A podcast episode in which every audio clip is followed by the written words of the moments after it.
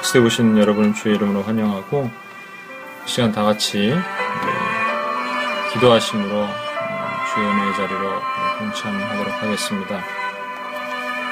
우리 기도하실 때 어, 우리가 믿음을 지켜야 되고 마지막 때가 될수록 점점 더 악해지고 어, 점점 더 우리 믿음을 지키기 어려운 음, 모습으로 가고 있습니다.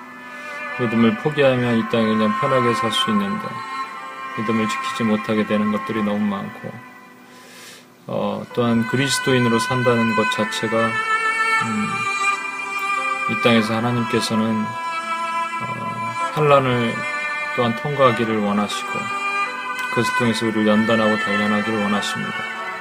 그럼과 동시에 어, 피할 길도 예비해 주시고 또 감당하지 못할 환란은 주시, 시험은 주시지 않는 하나님의 그 놀라우신 사랑과 은혜를 우리가 기억해야 됩니다.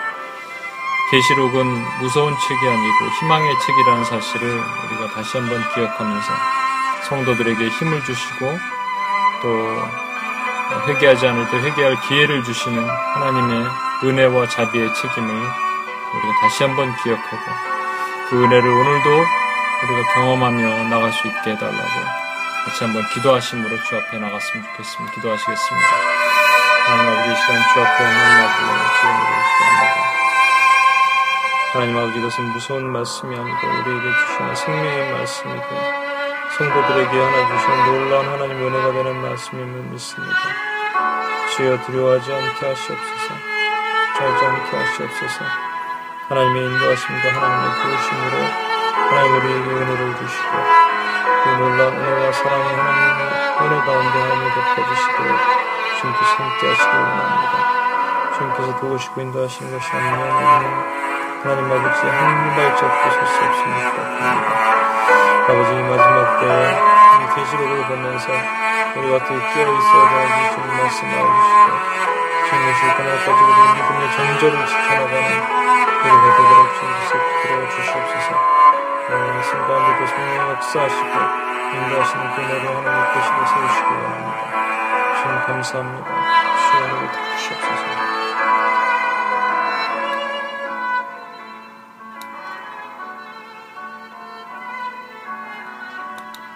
하나님 아버지 감사합니다. 하나님 음, 오늘도 저희를 깨워주심을 감사합니다.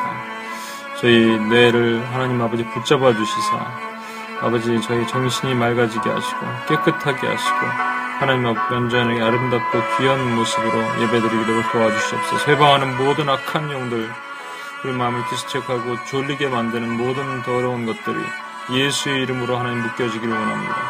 오늘 하나님 아버지 주님께 온전히 드린 아름다운 예배가 되도록 다시 한번 주님 받으시고 이것이 우리 마음판에 새겨지는 생명의 귀한 말씀이 되도록 도와주시옵소서 전하는 자나 듣는 자나 성령 안에서 어, 행할 수 있도록 도우시고 인도할지 믿사옵고 우리 원하신 예수님의 이름으로 기도합니다. 아멘. 예, 어, 오늘은 계시록 8장 6절에서 13절 말씀까지 보도록 하겠습니다. 계시록 8장 6절에서 13절. 제가 읽겠습니다. 일곱 나팔을 가진 일곱 천사가 나팔 불기를 준비하더라. 첫째 천사가 나팔을 부니 피 섞인 우박과 불이 나서 땅에 쏟아짐에 땅의 3분의 1이 타버리고 수목의 3분의 1도 타버리고 각종 푸른 풀도 타버렸더라.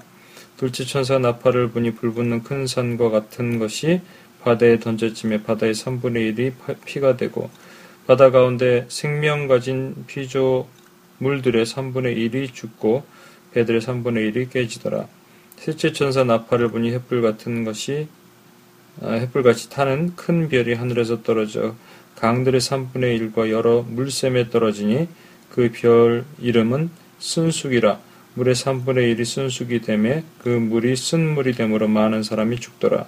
대체 천사가 나팔을 보니 해 3분의 1과 달 3분의 1과 별들의 3분의 1이 아, 타격을 받아 그 3분의 1이 어두워지니 낮 3분의 1은 비침, 비추임이 없고 밤도 그러하더라.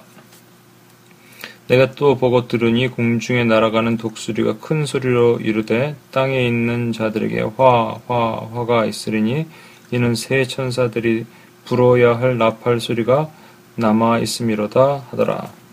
예. 이제 일곱 나팔을 본격적으로 들어가면서 우리가 조금 흔히들 말해서 이게 이제 계시록 뭐 흔히 우리가 알고 있는 계시록의 어려운 점, 무서운 점 그런 부분들이 지금 나타나기 시작합니다. 어, 계시록의 일곱 나팔의 재앙과 일곱 인의 재앙의 관계에 대해서 이것은 전혀 관계가 없고 순서대로 나타나는 것이라고 주장하는 분들이 있습니다. 그런 주장은 음, 첫 번째 일곱 나팔은 일곱 인의 재앙보다 심판의 정도가 더 격렬하고 광범위하다라는 이유입니다. 어, 두 번째는 두 재앙 사이의 사건의 순서와 내용의 차이가 있다라는 것이죠. 순서가 분명히 있죠. 세 번째는 여섯째 재앙에서는 하나님의 백성들의 인치심을 받지 않는 데 비해 일곱째 나팔 재앙에서는 인치심을 받는 것으로 묘사가 됩니다. 계시록 7장 3절을 보시면 이르되 우리가 우리 하나님의 종들의 이마에 인치기까지 땅이나 바다나 나무들을 해하지 말라 하더라 해놓고 어, 9장에 보면 이제 나팔 재앙의 9장 음, 4절이죠. 어, 그들에게 이르시되 땅에 풀이나 푸른 것이나 각종 수목을 해하지 말고 오직 이마에 인치, 하나님의 인침을 받지 아니한 사람들만 해하라. 그래서 여기 어, 인치기까지 그런 일을 하지 말라 그러는데 인치지 않는 사람들이니까 이게 인침을 어, 받은 것으로 묘사된다. 그래서 순서가 분명히 있다 이렇게 얘기하는 음, 해석입니다. 그런가 하면 일곱 나팔과 율법이는 같은 사건이 반복되는 것으로 묘사한다는 주장이 있습니다. 첫 번째 이유는 두 재앙 모두 그리스도의 재림과 관련된 일이다. 그래서 주님이 두 번 재림하실 수 없다. 두 번째, 둘 다 처음 넷 재앙을 따로 떼어서 설명하고 있다. 우리가 인재앙 보셨죠? 처음에 네 가지 말 탄 사람이 있었잖아요. 여기서 네 가지 나팔 보는 것이 있었거든요. 따로 떼어서 설명하고 있다. 세 번째, 둘 다 여섯 번째 재앙 이후 일곱 번이 바로 나오지 않고 삽입 억구가 있다. 어, 인내 재앙에서는 14만 4천이 있었고, 이제 우리가 여기 나팔 재앙에서는 10장과 11장을 보게 될 겁니다. 두 증인이나 뭐 이런 것들이 나오게 되는 것들. 네 번째, 두 재앙 모두 환란 이후 승리한 성도들이 찬양으로 끝난다는 점. 이런 걸 들어서 이것은 같은 내용을 반복하고 다른 모양으로 묘사하고 반복하는 것이다. 이렇게 해석하는 이 차이가 있다는 겁니다. 여기서 우리는요, 이제 한 가지를 주목해야 됩니다. 생각해야 됩니다. 재앙이 나올 때마다, 앞으로 재앙이 계속 나오니까, 재앙이 나올 때마다 중요하게 우리가 점검해야 하고, 어, 반드시 이것을 생각하고 가야 될 것이 있습니다. 그것은 뭐냐면, 우리는 이 재앙의 정체가 무엇인가에 대해서 관심을 갖고 있는 그 이유를 무엇인지 우리가 스스로 점검해 볼 필요가 있는 거예요. 그렇지 않고서는 자꾸 재앙에 대한 것, 이런 것에 대한 것을 풀어놓는 것에 관심을 갖고 조금만 그럴싸하면 그쪽으로 옮기게 되는 우리 마음이 생깁니다. 막 유튜브 같은 거 보게 되고. 왜 우리는 그렇게 되느냐 하는 것을 생각해 봐야 됩니다. 우리 죄성 중에 뭐가 있는가를 보는 거죠. 인간의 죄성 중에 가장 상위에 있는 것이 무엇인가를 봐야 됩니다. 예수님께서 아담이 실패한 죄성, 아담이 실패한 죄에 대한 것 을 해결하시기 위해서 광야로 스스로 들어가셔서 아담과 그 위에 이스라엘 백성입니다. 광야로 스스로 들어가셔서 마귀에게 시험을 받으신 사건 여러분 아실 겁니다. 그 중에 가장 첫 번째는 떡의 시험이었습니다. 그게 결국 물질의 시험이고 두 번째는 음, 뛰어내리라 그랬죠. 성전 꼭대기. 음, 그것은 하나님을 시험하는 겁니다. 네가 뛰어내려도 너는 죽지 않을 것이다. 이렇게 얘기하는 것. 그 죽음에 대한 것 또는 하나님에 대한 시험이에요. 그 사탄에게 마지막에는 절을 하라는 게 나오죠. 그러면 세상 모든 것을 줄 것이다. 이 세 번째가 뭐냐면 결국은 이게 우상입니다. 우상이라는 것은 어, 이게 이스라엘 백성들이 범했던 그 순수와 똑같은 거예요. 광야에서 이스라엘 백성들이 음, 저기 먹을 걸 달라 그래갖고 떡을 달라 계속 외치니까 하나님께서 만나를 주셨고 두 번째는 그걸 봤으니까 그 기적을 봤으니까 어, 우리한테 먹을 걸 내라 물을 내라 이렇게 명령을 했죠. 이게 하나님을 시험하는 것이고 세 번째는 음, 우리가 아는 것처럼 이 모세가 시내산에 에, 하나님의 계명을 받으러 올라갔을 때 40일 동안 안 내려오니까 스스로 황금 송아지를 세웠다는 거 이게 우상입니다. 그래서 우상은 뭐냐면 바로 하나님이 보이지 않을 때 스스로 만들어내는 것이라는 겁니다. 원래 사람에게는 하나님을 알 만한 것들이 그들 속에 있다. 로마서 1장 19절은 그렇게 말씀하고 있어요. 어, 그것을 창세로부터 그에 보이지 않는 신성이라고 바울은 설명하고 있습니다. 하지만 하나님을 모르는 인간은 그것이 무엇인지 스스로 찾다가 찾다가 찾지 못하면 우상의 형상, 즉 스스로 썩어질 사람과 새와 짐승과 기어다니는 동물의 모양으로 만들어서 자신이 만든 신에게 스스로 절을 하고 섬기게 된다는 겁니다.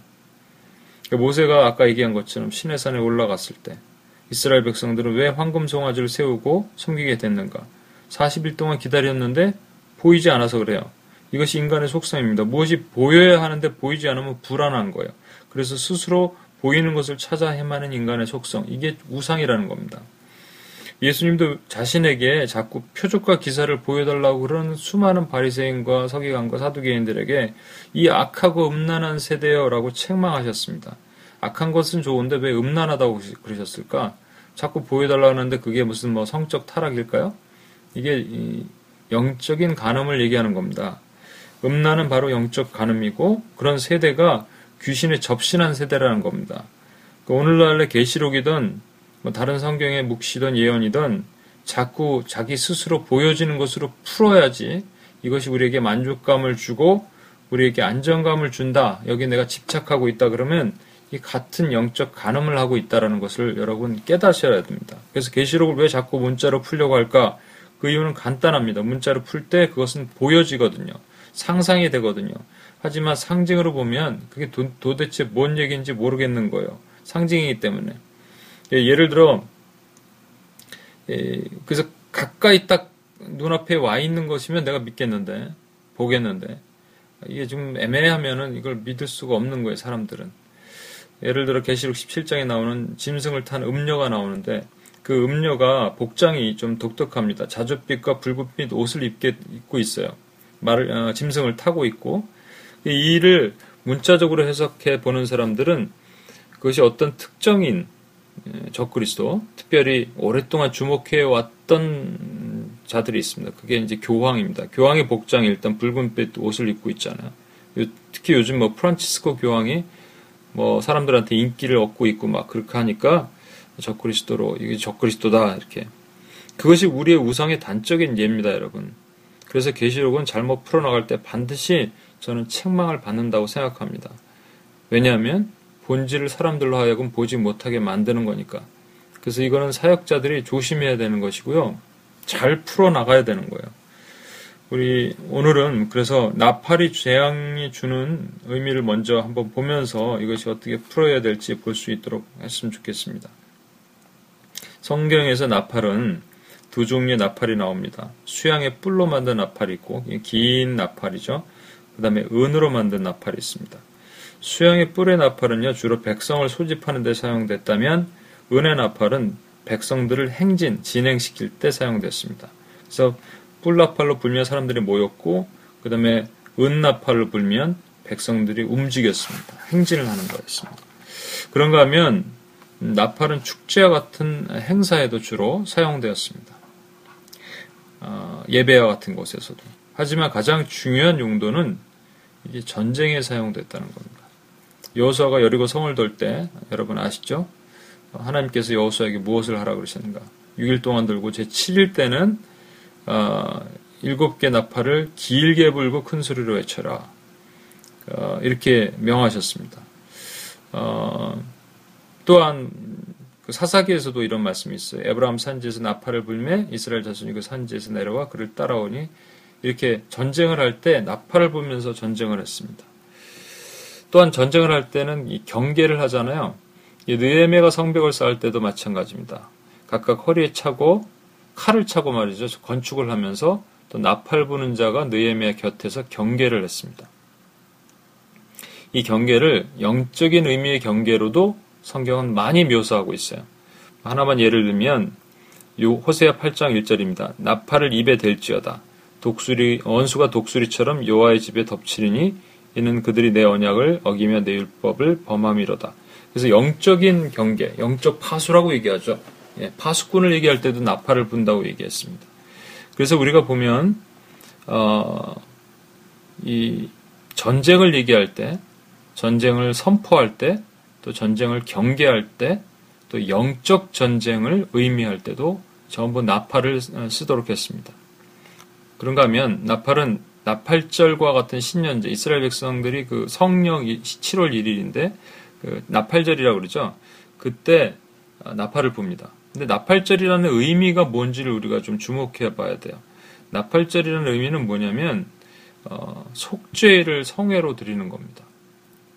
어, 초막절 시작하면서 속죄일 하나님께 속죄를 이 성회로 여는 나팔을 불도록 하는 거예요. 그래서 시편 81편 3절에 보면 이런 말씀이 있습니다. 초하루와 보름에 우리의 명절에 나팔을 불지어다.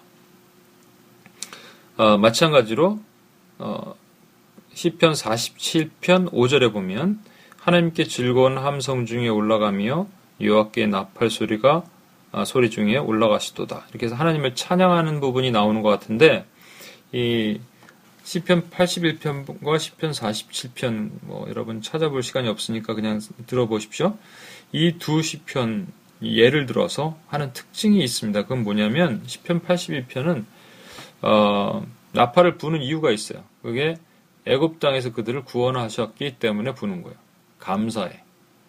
어, 왜 나팔자를 불고 왜 초막절을 지내고 그런 일을 합니까? 이건 전부 애굽 땅에서 그들을 구원해 내신 하나님께 감사하고 그것을 기억하기 위해서 어, 나팔절과 초막절을 지내는 겁니다. 그리고 시편 47편이 한 예를 들었는데 즐거운 함성 소리가 있다라면서 뭐에 대한 함성이냐면 하나님이 싸워 주신 하나님이 우리의 왕이 되셨고 대적을 진멸해 주신 것에 대한 감사의 함성을 울리면서 나팔을 빵 부는 거예요. 그리고 마지막으로 나팔 소리는 성 주님의 재림 때 어, 성도를 모으실 때 사용된다고 이렇게 기록되어 있습니다. 마태복음 24장 31절 그가 큰 나팔 소리와 함께 천사를 보내리니 그들이 그의 택하신 자들을 하늘 이 끝에서 저 끝까지 사방에서 모으리라. 또 고린도전서 15장 51절 보라 내가 너희에게 비밀을 말하노니 우리가 다 잠잘 것이 아니요 마지막 나팔의 순식간에 후련이 다 변화되리니 여러 가지를 제가 말씀드렸는데 이것을 다 한번 모아보면 이렇게 해석해 볼 수 있지 않을까 생각합니다. 나팔을 불 때 백성들의 눈과 귀를 열어서 듣게 하시고 전쟁을 준비하게 하시고 전쟁을 경계하게 하십니다. 그리고 결국 그 백성들이 그 전쟁에서 승리하게 하시는 전쟁에 능하신 아, 하나님께 왕 되신 하나님께 나팔을 불면서 찬양하고 어, 그리스도가 마지막에 오실 날 궁극적으로 하늘에서 나팔을 불며 그리스도의 재림을 모든 성도가 보게 될 것이라는 겁니다. 그래서 다시 말씀드리면 나팔은 나팔을 불 때 모든 백성이 모여요. 그리고 행진해요. 행진하면서 전쟁을 준비해요.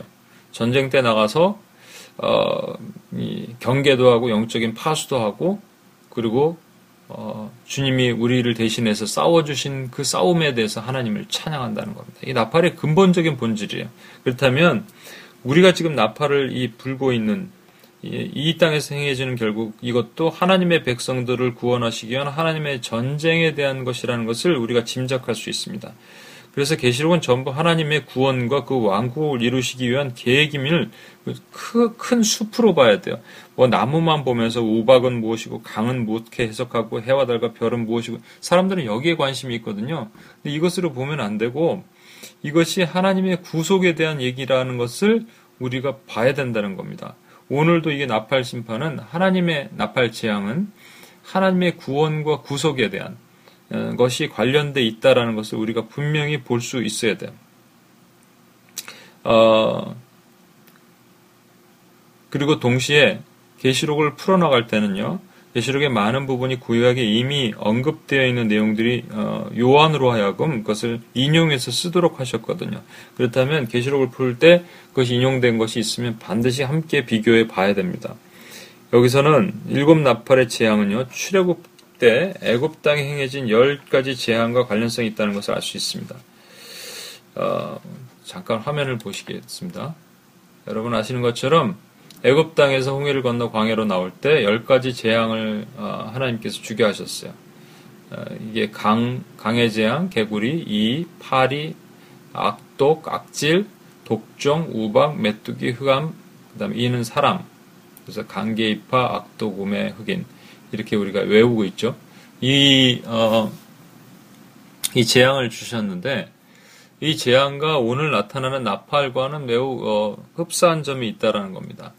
어, 그래서 제가 이것을 한번 정리해 봤어요. 저도 다시 한번 공부도 해보고 그러면서 겸사겸사 시간이 좀 오래 걸렸는데 이건 그 러셀 그릭이라는 분 이 쓴그 Facts of Egypt라는 말에 아, 거기서 나온 겁니다. 그래서 제가 좀 정리를 해봤는데 여기 왼쪽에 보면은 어, 애굽의 재앙이 10가지 재앙이 있죠.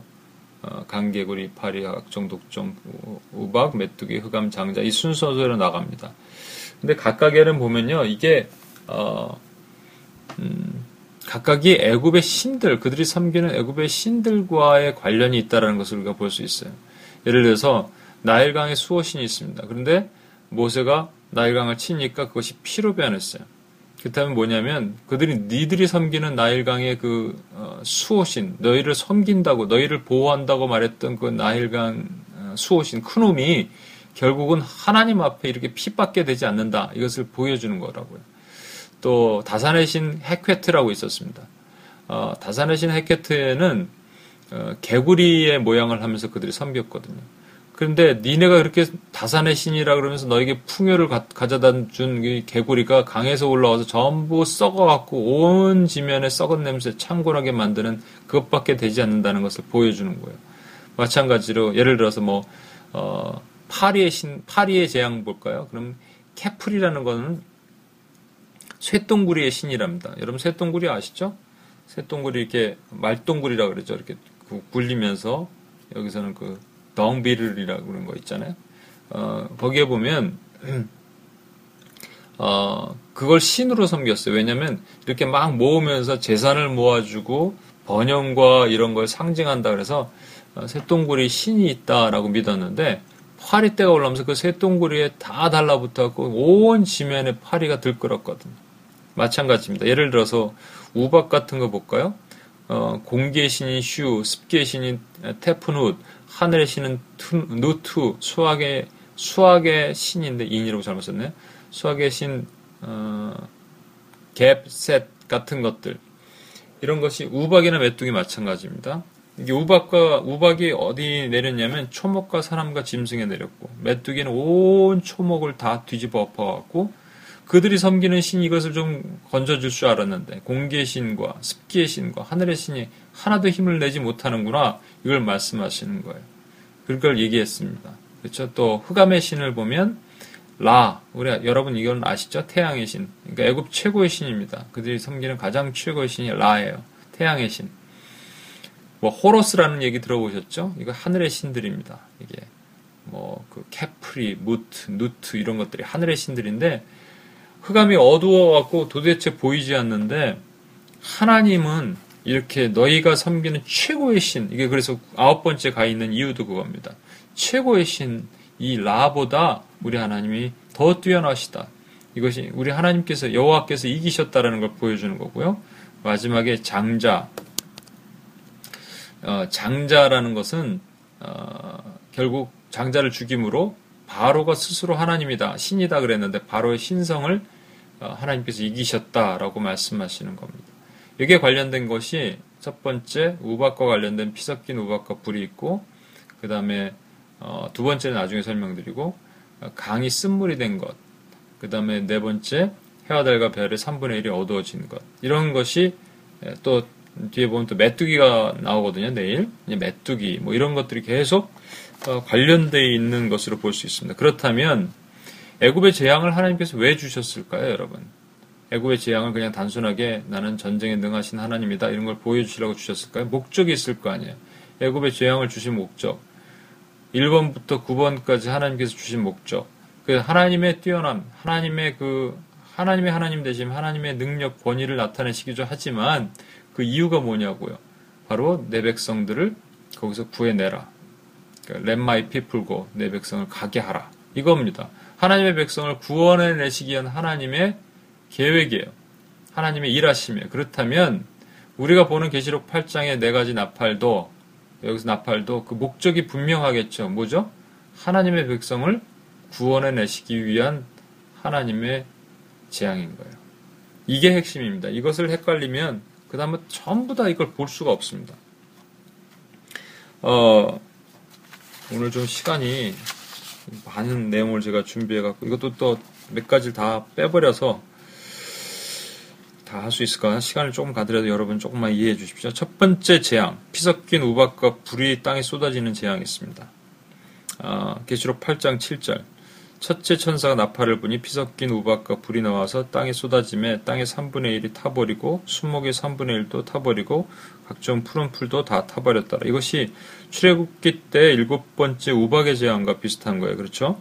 출애굽기 9장 22절 어, 여호와께서 모세에게 계시되 는 하늘의 손을 들어 애굽 전국에 우박이 애굽 땅의 사람과 짐승과 밭의 모든 채소에 내리게 하라. 그래서 모세가 손을 드니까 맹렬하게 내렸는데 그 우박이 불덩어리 우박이 섞인 것처럼 피 섞인 우박과 불이잖아요. 마찬가지로 그것이 온 애굽 땅에 내렸습니다.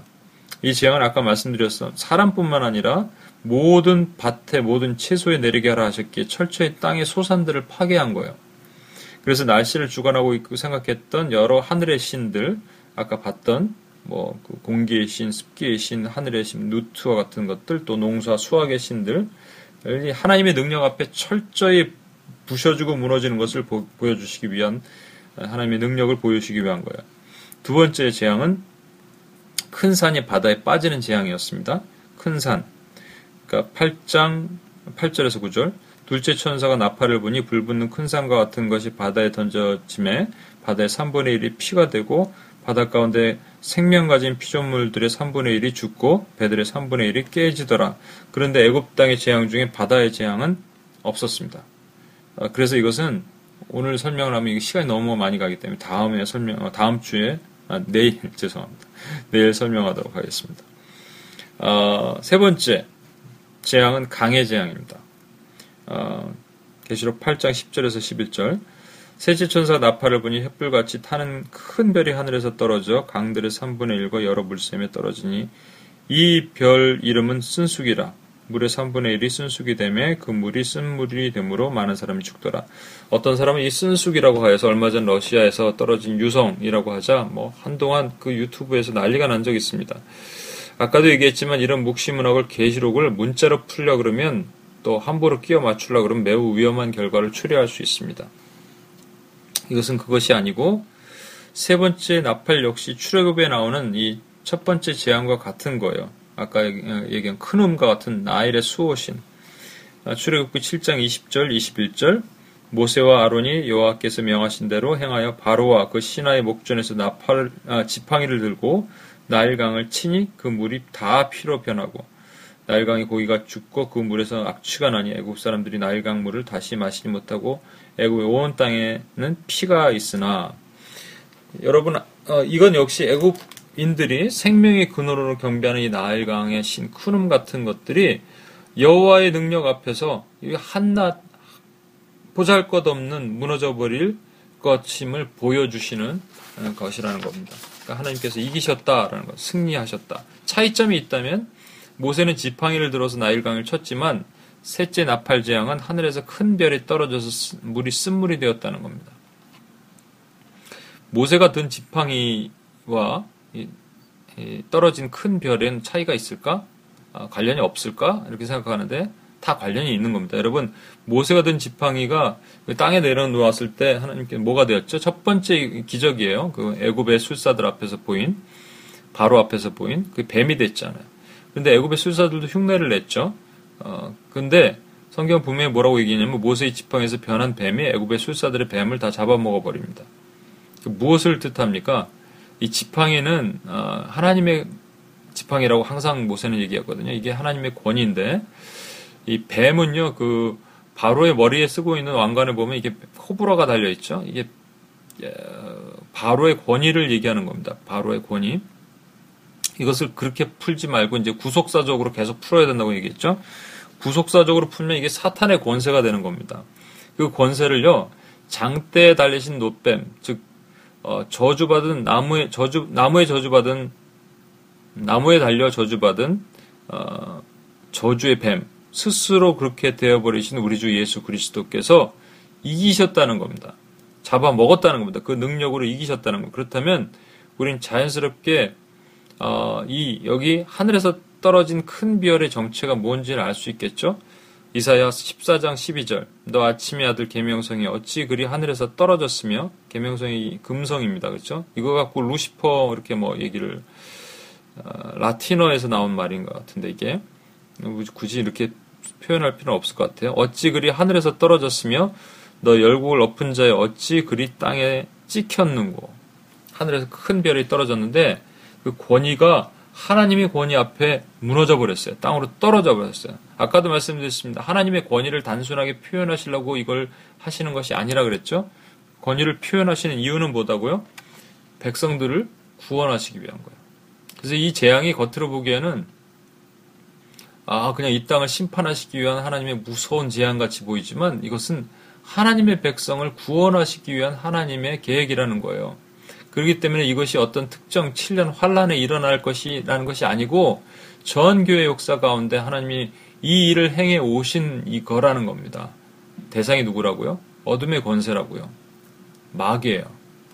어, 이제 네 번째 나팔의 재앙이 나옵니다. 넷째 천사가 나팔을 보니 해 3분의 1과 달 3분의 1과 별 3분의 1이 타격을 받아 그 3분의 1이 어두워지니 나 3분의 1은 비춤이었고 밤도 그러하더라. 이것도 마찬가지로 출애굽기 10장 21에서 22절에 우리가 아는 흑암의 어, 재앙이 나옵니다. 여호와께서 모세에게 이르시되 하늘을 향하여 네 손을 내밀어 애굽 땅에 흑암이 있게 하라. 곧 더듬어 만한, 어, 더듬을 만한 흑암이라. 모세가 하늘을 향하 손을 내밀며 캄캄한 흑암이 3일 동안 온 땅에 있어. 그 애굽 땅의 아홉 번째 재앙으로 흑암의 재앙이 애굽 최고의 신인 태양신 라가 무기력하게 하나님 앞에 무너졌음을 증명하는 겁니다. 그 우리 다시 한번 이 재앙을 보면 첫 번째, 그래서 이것을 우리 구속사적으로 원인류 역사상 교회 가운데 하나님이 행하신 하나님의 구속의 여정으로 본다면 이렇게 우리가 볼 수 있을 거예요. 오늘날에도 첫 번째 피 섞인 우박의 재앙으로 이 땅의 소상, 소산, 그러니까 애굽의 소산이라고 말할 때 우리가 material이 있습니다. 애굽을 움직이는 material은 그 물질이라고 얘기하고 가나안을 움직이는 material은 이게 하나님 나라니까 하나님의 기업, 그 백성 이렇게 얘기하는 거예요. 그래서 어, 애굽의 땅의 소산인 물질, 재물 또는 맘몬의 신이 여호와 이름 앞에 무너진 것을 보여주는 겁니다. 또 셋째 재앙이 큰 별이 땅에 떨어져 쓴 물이 된 것은 애굽인들이 그토록 생명의 젖줄로 생각하는 나일강의 전체가, 정체가 어, 피로 변하여 아무 쓸모없는 그 나일강 그 물 그러면 어, 생명을 상징하고 그들이 그것을 통해 생명을 얻을 수 있다고 하지만 그것은 결국 거짓과 미혹의 비진리라는 사실을 증거하고 있다는 겁니다. 그 출애굽기 24장 7장 24절 애굽 사람들은 나일강 물을 마실 수 없으므로 나일 강가를 두루 파서 마실 물을 구하더라. 스스로 구하더라. 이게 여기서 나오는 말씀 같죠? 스스로 터진 웅덩이를 파는 인간의 죄악의 본성을 얘기하는 겁니다. 네 번째, 넷째 재앙에 해와 달과 별의 3분의 1이 어두워지는 것은 애굽인들에게 최고의 신으로 추앙받던 태양신이라고 하더라도 하나님의 능력 앞에서는 아무것도 아니며 결국 거짓된 태양 빛이 그 빛을 잃어버림으로써 인간 스스로 추구하는 모든 가치 체계가 거짓임을 증명하는 거예요. 그래서 그리스도가 십자가에 달리실 때 태양빛을 잃어버렸죠. 우리 그 인뗄 때 나오죠. 그리스도의 십자가에 달리실 때 태양이 빛을 잃어버린 것은 바로 이 두 가지를 증거하고 있다는 겁니다. 첫 번째, 온전한 빛. 어, 그리스도가 십자가에서 빛을 잃어서 잠시 지는 것 같아요.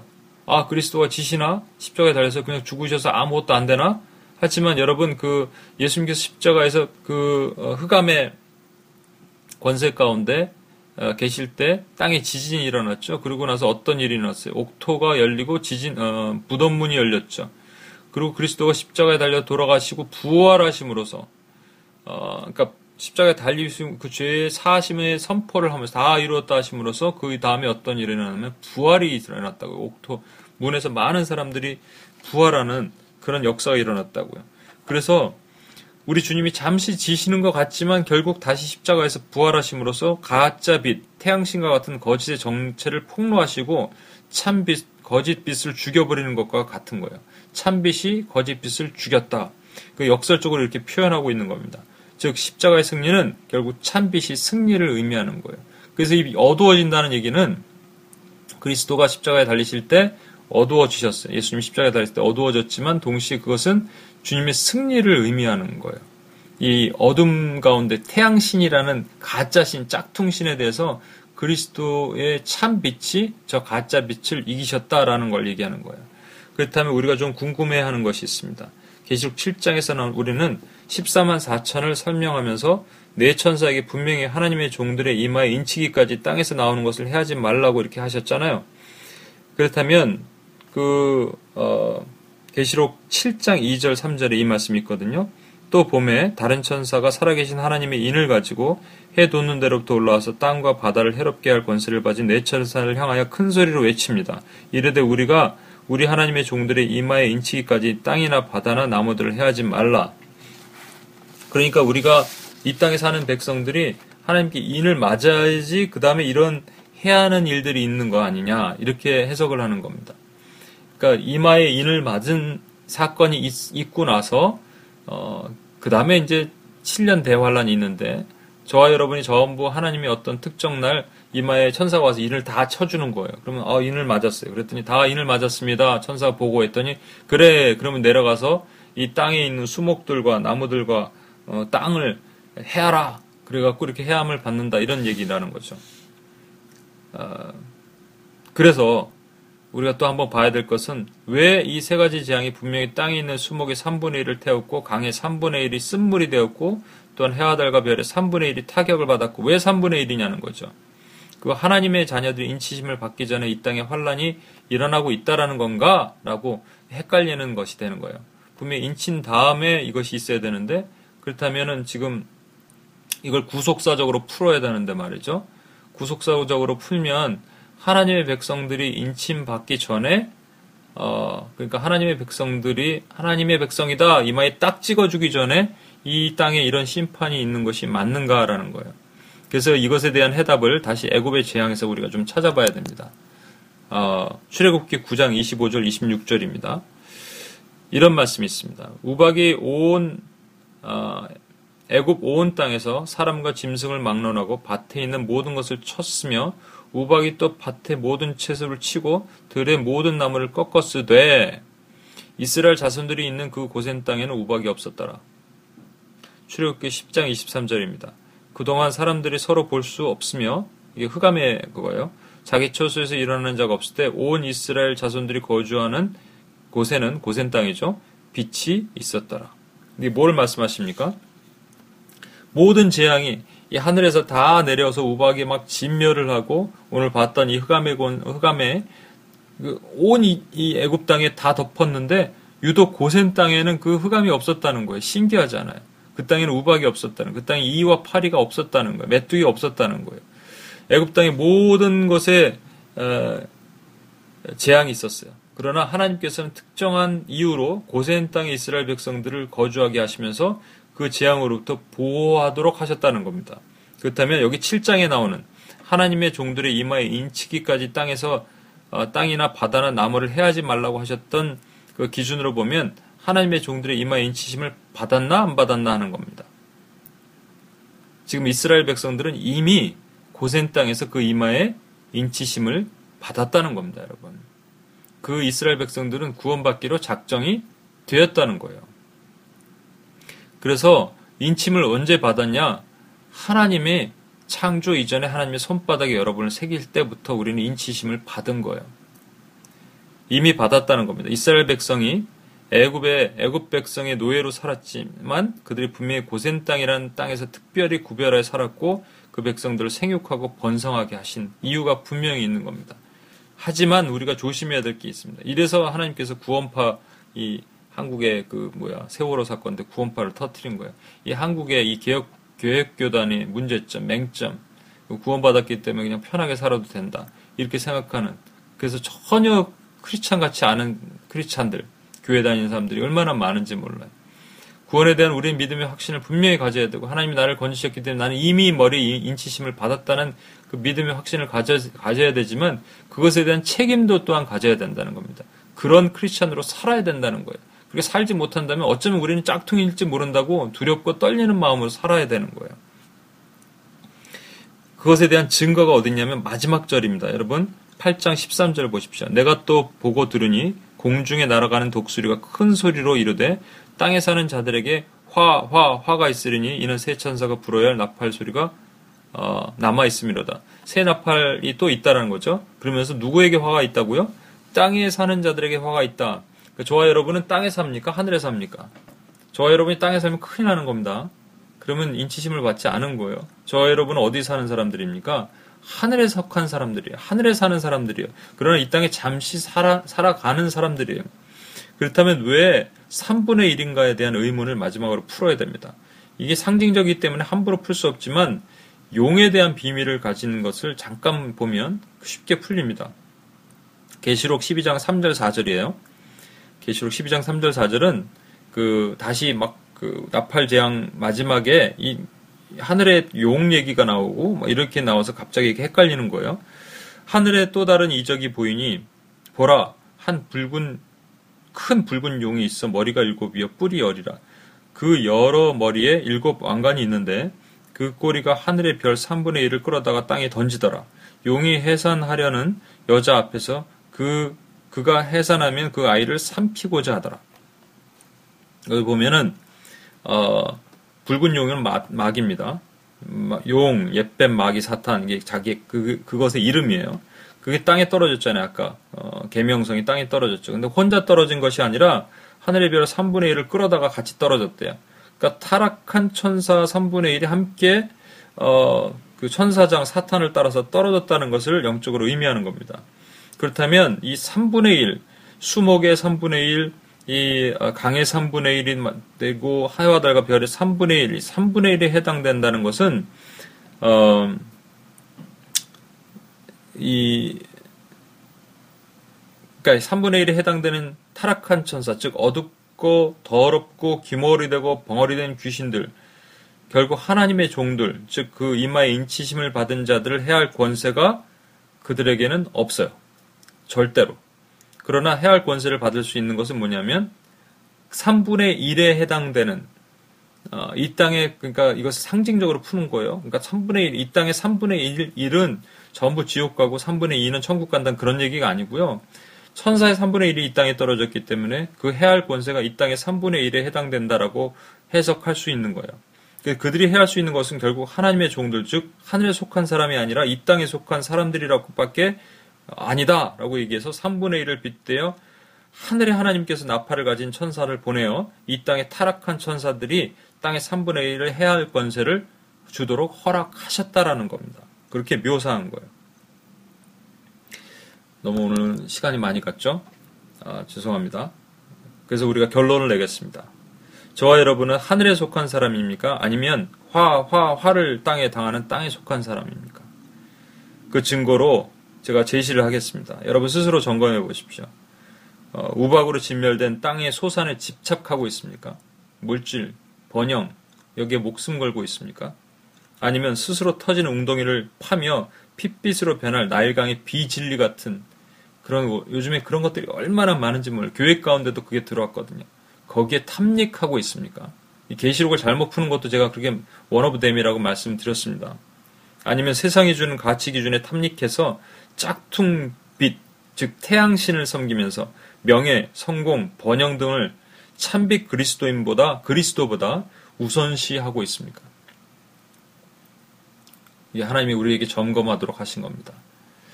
우리 네 가지 나팔 중에 하나는 내일 어, 말씀드리고 이것을 주신 이유가 뭐라고요? 하나님의 백성들을 구원하시기 위한 거예요. 하나님의 백성들을 애굽 땅의 그 사망의 권세 아래서 해방시키기 위해서 하나님은 지금도 계속 싸워주고 계시고 지금도 이런 어둠의 권세 앞에서 승리 대신 하나님의 힘을 나타내 증거하고 계신 거예요.